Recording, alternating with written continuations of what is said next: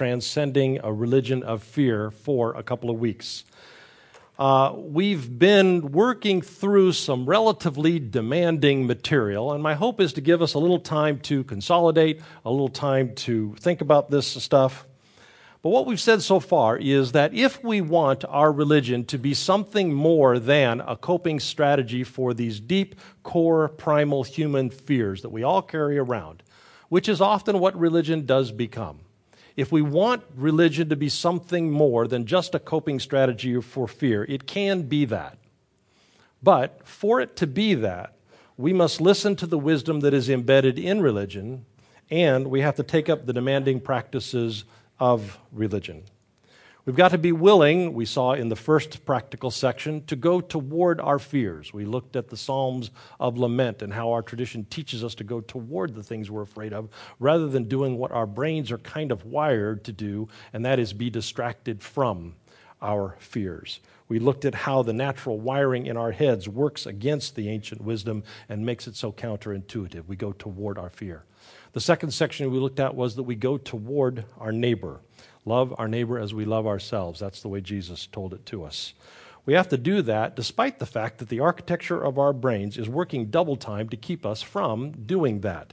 We saw how our most base instincts are constantly pushing toward ever diminished versions of we. And then the last part of the lesson, how we handle our enemies, the people who have done us harm the one who has hurt us, the one who's hated us or injured us, that person who's done real damage to us in some way. That's the part that we're going to pick up in a couple of weeks. This morning, I want to preach someone else's sermon. It's Jesus' sermon. and you can find this sermon in Matthew 10. Now, the chapter was too long, so I'm not going to read it. I'm just going to use my own words and, of course, the way that I would think about those words. And I'm going to tell you what I think Matthew 10 says. And so here it goes. One day, Jesus gathered together some followers to give them a job. And he said, Here's what I want you to do. I want you to spend the next few weeks traveling around, but I want you to go without me. I want you to walk around and see your country people. I want you to see what it's like to live in these areas. I want you to see the way people are thinking and how that's affecting their lives.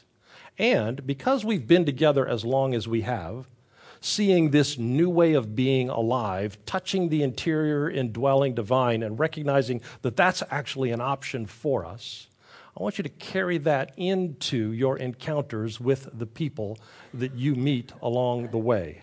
And I want you to take up the exercise of unraveling other people's thinking. The thinking that runs the life, runs the society of our country, our homeland. Wherever the spirit of evil exists and you encounter it, I want you to drive that evil out. Wherever there are wounds or diseases, I want you to step in and bring healing.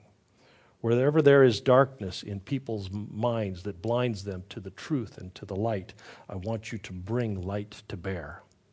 Wherever there is death, give life. Wherever, wherever there is hell, drive it out. Wherever, is, wherever there is sickness, bring healing.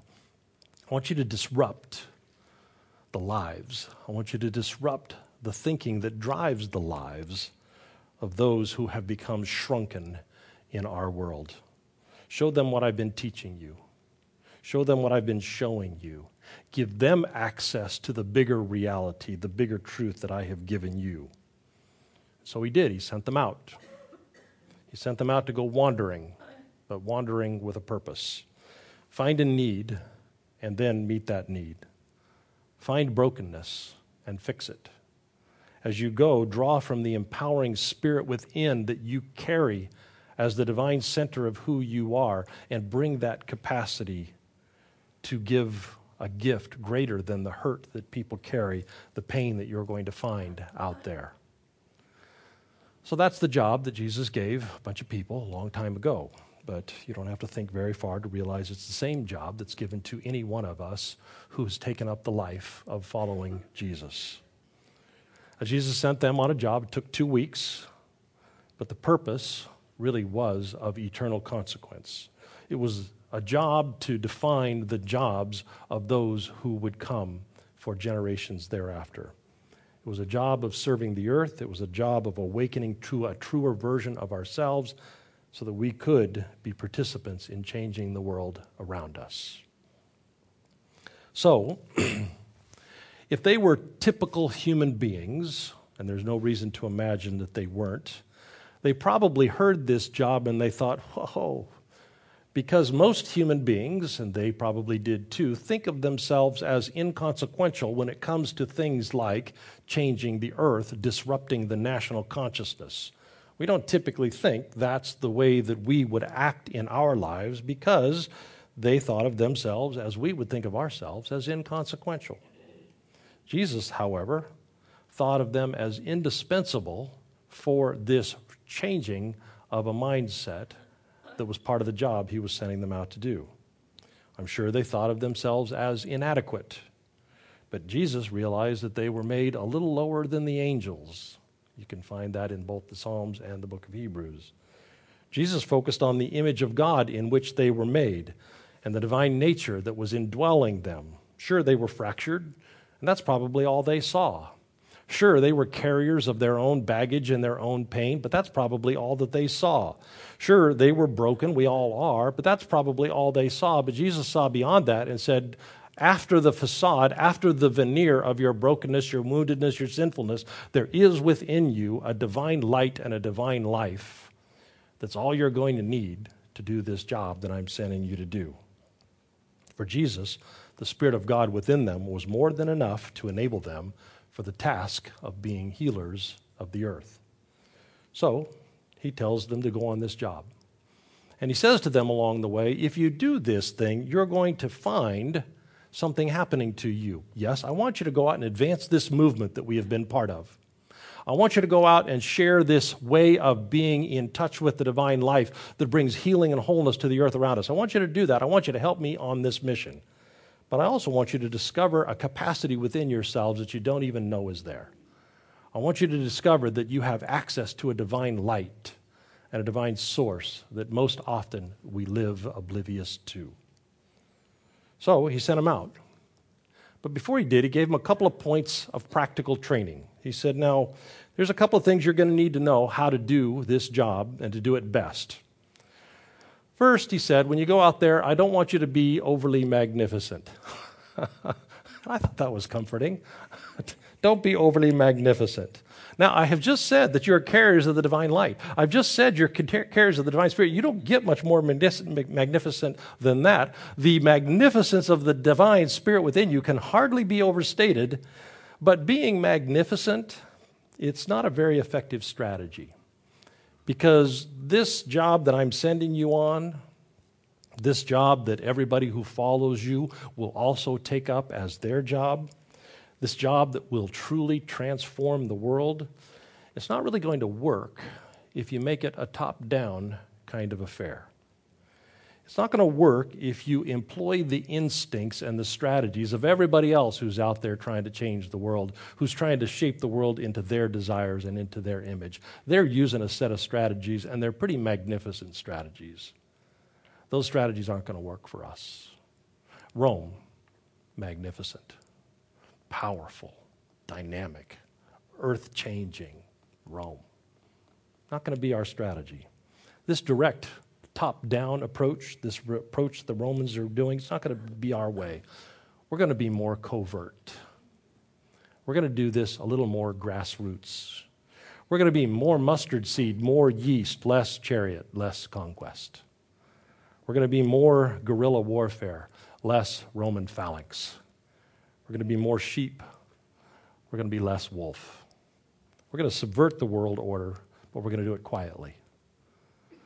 We're going to do it so the world almost doesn't even notice it's happening to them. We'll be upending a way of being, but it's going to be difficult to do directly because that way of being is intent on preserving itself.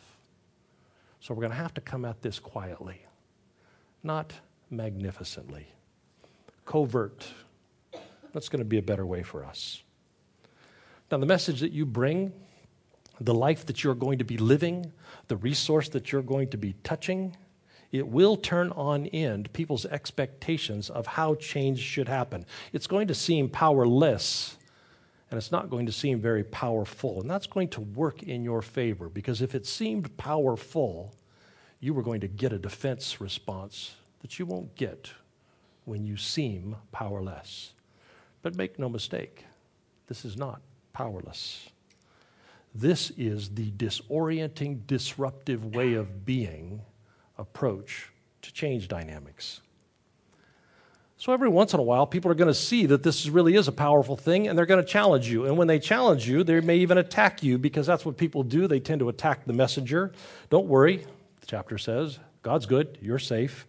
The Holy Spirit in you is a greater reality even than life and limb. We could call this job on which Jesus sent them and sends us the great upending. That could be a title for the job. We could call the job the great reversal. Because what Jesus is saying is, you're going to be turning all the standard operating procedures upside down. Lastness is going to become firstness, and vice versa. Weakness is going to become strength, and vice versa. Outcasts are going to become insiders. The in crowd is just going to, disco- is going to discover just how tenuous their hold on insiderness has always been. Rome is out. Dominance is out. Dominating is out that power is transient at best. Living where they lived at the epicenter of all the great empires that had been uh, running the world thus far, they couldn't help but notice where are the Hittites, where are the Amalekites, where are the Moabites, where are they? They're gone because that kind of power that Rome is now exercising over us can't sustain itself, it can't last. And so, might makes right must inevitably come to an end as an approach to change dynamics. Looking out for number one, same thing, it's going to have to go. Hate your enemies. Exploit others for gain, going to have to go. All must come to an end because they don't reflect the realest real. They don't reflect the truest true. They're not sustainable over time. But again, we're going to do it by subversion. It's going to be grassroots, person to person, not too grand, not top down, You'll be overthrowing a dark kingdom, but that dark kingdom doesn't even know that it's lost in darkness. It surely doesn't want to be overthrown. In that world, this way of operating is just the way the world is. People do use people. People do just take care of themselves. People do lash out at the people who have hurt them. People only love the ones who will love them back. That's just the way it is. And so, not everybody's going to get it, and not many are going to like it. Of course not. You're subverting the status quo. Once you start seeing this new way that I've shown you, once you start living this new way that I've been living with you, your people, the ones you've always loved and who have always loved you, they're going to get further and further and further from you because you won't be dancing the dance that they dance anymore. The society that nurtured you, in which you found yourself, in which you identify yourself, you're going to get further and further and further from that society because you're not going to be dancing the dance that they dance anymore. At best, they're going to think you're foolish, but at worst, they're going to think you're a traitor. You're a traitor to the family, you're a traitor to the tribe. It won't go well for you once they realize that you're about subverting the status quo. But this way, this bigger than a religion of fear that helps us cope way, this born of the indwelling spirit that is within us way, this loyal to something greater than tribe way, it's going to change the world. But it's going to be difficult. So, not too magnificent. Point number one. Not too grand, not too top down, go under the radar. Point number two to help you succeed this is a demanding job, and so you're going to have to travel light. It's going to be hard. You're going to need to be unencumbered.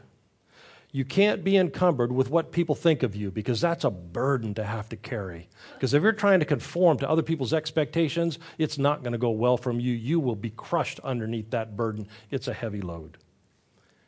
You can't be encumbered by the tried and true strategies that you see everyone else using in the world around you because once you try and employ those dynamics, it's not going to go well for you. It will crush you. You've got to travel light. You've got to get rid of those expectations. You can't even be encumbered with that strong interior drive for self protection. Because if you do that, you're going to find that it will end up crushing you. Instead, traveling light, you're going to need to give up all the stuff that people think this is the good stuff, this makes for the good life. All that stuff you're going to need to just drop because it really isn't important and you are going to need to be traveling light. But as you give up all the stuff that people think is really their whole life, know this it's going to be worth it all those people who are fiercely protecting their so called lives are in fact losing them. All the people who are willing, on the other hand, to let go of the trappings that they thought of as life, those are the people who are moving into a dimension where they are truly alive. So, not too magnificent, and travel light. That was a job given to them a long time ago. That's the job given to us today healed the earth, the families of the earth that are broken and breaking. Heal the families of the earth, the companies of the earth, the company that you work with. Heal that company. The neighborhood that creates the social fabric that you live in. Heal that neighborhood.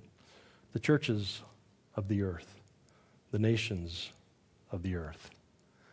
Go out subversively but compassionately confront the entrenched systems that are wounding people. There are family systems in place that are wounding people, and those families don't even know how or why it's happening. They just know that they're carrying a great big limp. There are gender systems out there that are wounding people with false ideas about masculinity or false ideas about femininity, and these things are wounding people, and they don't even know why or how it's happening. There are work systems going on out there that are wounding people, co-workers who are creating in-groups and out-groups, select people and non-select people, managers who are creating the environment in which that can happen. There is racial inequity going on and systems to support it. There is sexual identity inequity going on and systems to support it. There are economic systems that allow some people in but keep other people out. Heal the earth. Heal the families of the earth. Heal the companies of the earth. Heal the neighborhoods on the earth. Heal the nation. Overcome evil with good. Don't do what the world does. What the world does is simply despise those who have a weakness and dare to show that weakness. Change the equation. Quietly attack the assumptions of this world. Use counterintuitive strategies, counterintuitive tools that you discern when you quietly go to the source that you carry within yourself. Tools like mercy and tools like forgiveness. Challenge injustice, but do so wisely in such a way that you discern the indwelling spirit and you figure out the strategies that are actually going to bring about changes in the injustice.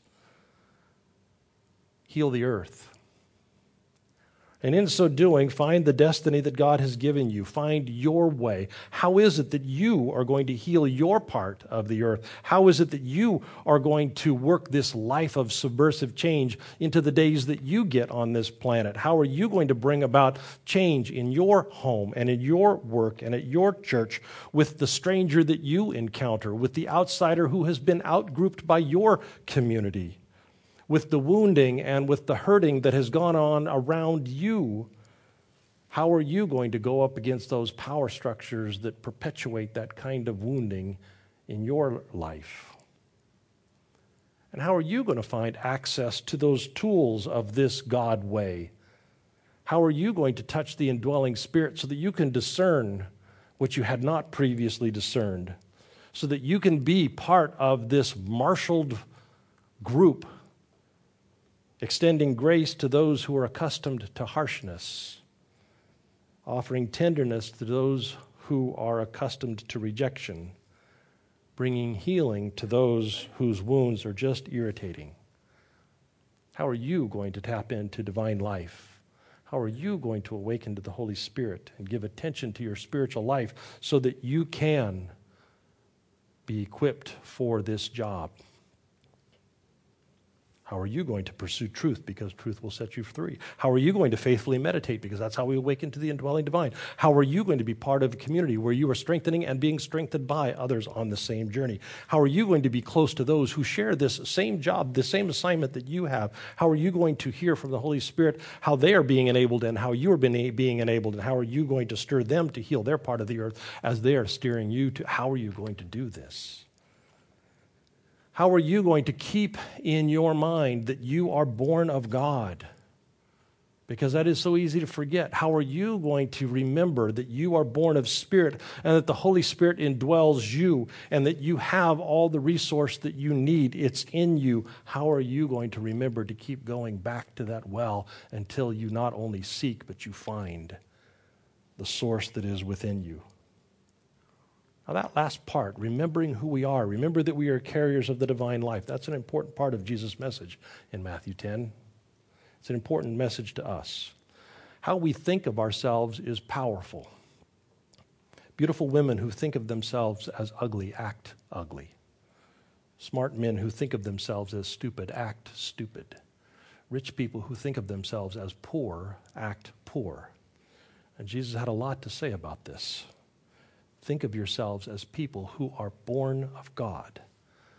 Think of yourselves as people who are revealers of the Spirit of the divine that you carry within yourselves. We don't tend to do that. We tend to think of ourselves as small.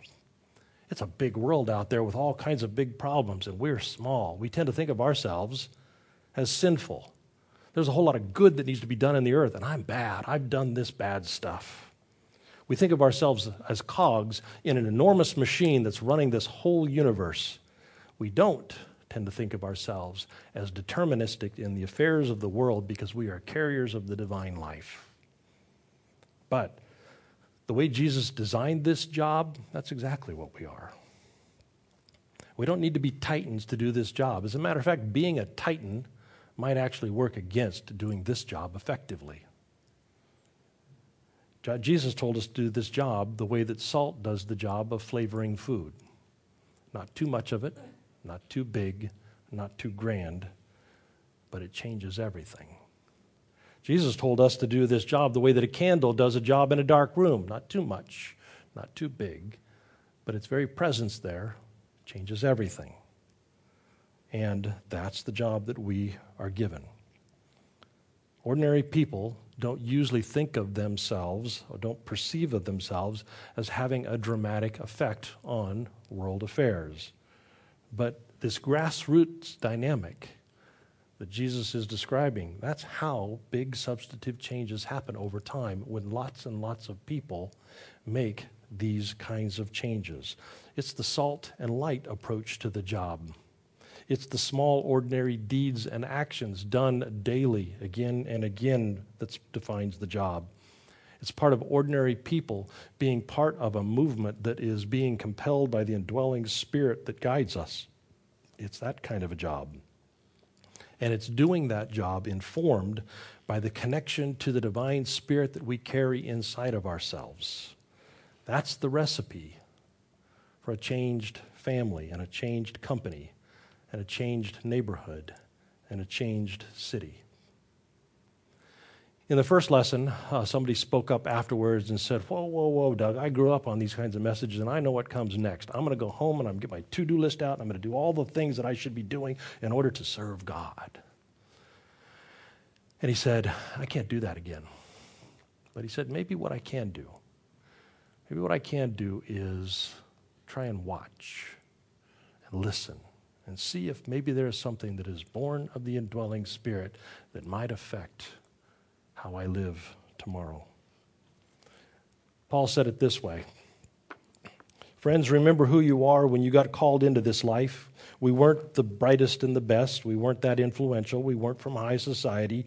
It looks like God deliberately cho- chooses people the culture overlooks and exploits. It looks like God chooses nobodies to expose the hollow pretensions of somebodies. So don't take up this job by blowing your own horn. Everything we have that means anything comes from the Spirit of God within us. It turns out that it's ordinary kinds of people who end up changing the world over time. We don't think that because we live in a culture of celebrity. We think it's the big shakers and movers who actually change things. But deep and sustained change over time is often not flashy. It's often not noble born. It's not always strong in the way that the Roman Empire was strong. Deep and sustained change happens among common people making many, many, many collective decisions together. Those are the tools that God uses for changing the world. That's why he uses the metaphor of the mustard seed and the yeast. Normal folk, you and me folk, making changes informed by the indwelling Spirit of God that's in me and also in you and also in a billion other people, seven billion other people. So here it is, normal folk. Tomorrow, you're going to go back to work or back to your family or back to school. And if you look, you're going to see some place that needs salt to prevent corruption or to bring out the God flavors of the earth. If you look, you're going to see some place that needs a candle to bring out the God colors of the earth. If you look, you're going to see a job that's needing to be done. Some hurt that needs healing, some grief that needs comfort, some sin that needs absolution, some ignorance that needs patience, and instruction, some rejection that needs acceptance. There's a world awaiting us tomorrow when we go back to our days, awaiting people who are alert to what the divine Spirit would do in us and flow through us. You're not even going to have to go out of your way. All you have to do is show up wherever you were supposed to show up tomorrow. You don't have to even do anything extra. You just have to be present. But what you do need to do is listen. Listen carefully. Listen for the indwelling Spirit of God. And then when you hear the prompting, when you hear the nudge, obey. The two step dance of the spiritual discerning desire and pay attention. Desire the speaking of the Spirit of God that is within you, and then pay attention to what you hear. So, you don't even have to go out of your way, you simply wander through your life being attentive listening for the promptings of the interior spirit.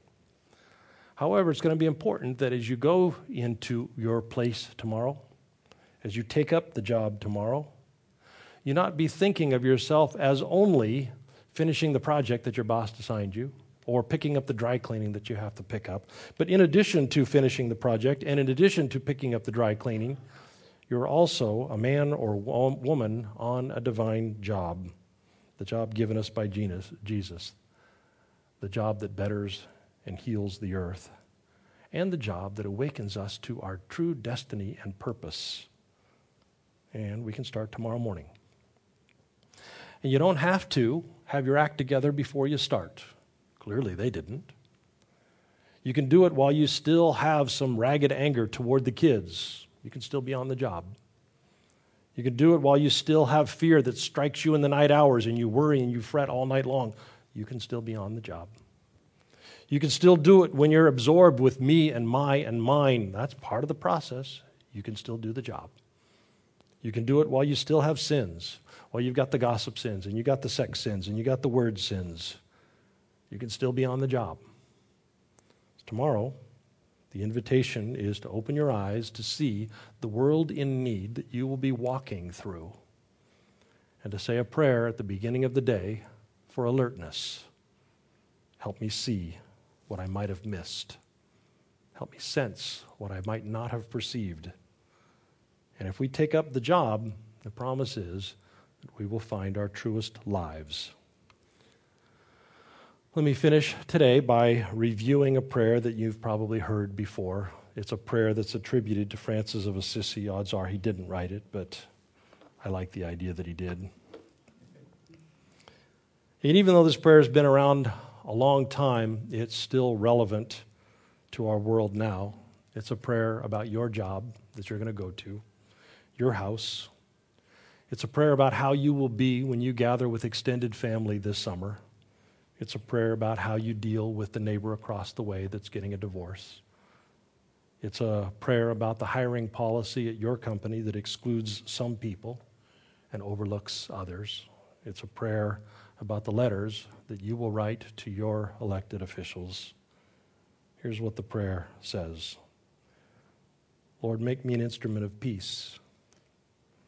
And where there is hatred, let me sow love. And where there is injury, pardon. Where there is doubt, faith. And where there is despair, hope. And where there is darkness, light. And where there is sadness, joy. Grant that I may not so much seek to be consoled as to console, not so much seek to be understood as to understand, and not so much seek to be loved as to love. For it is in giving that we receive, it is in pardoning that we are pardoned, and it is in dying that we are born to eternal life. And so, Lord, may that be so among us as we show up wherever we show up tomorrow. In Jesus' name, amen.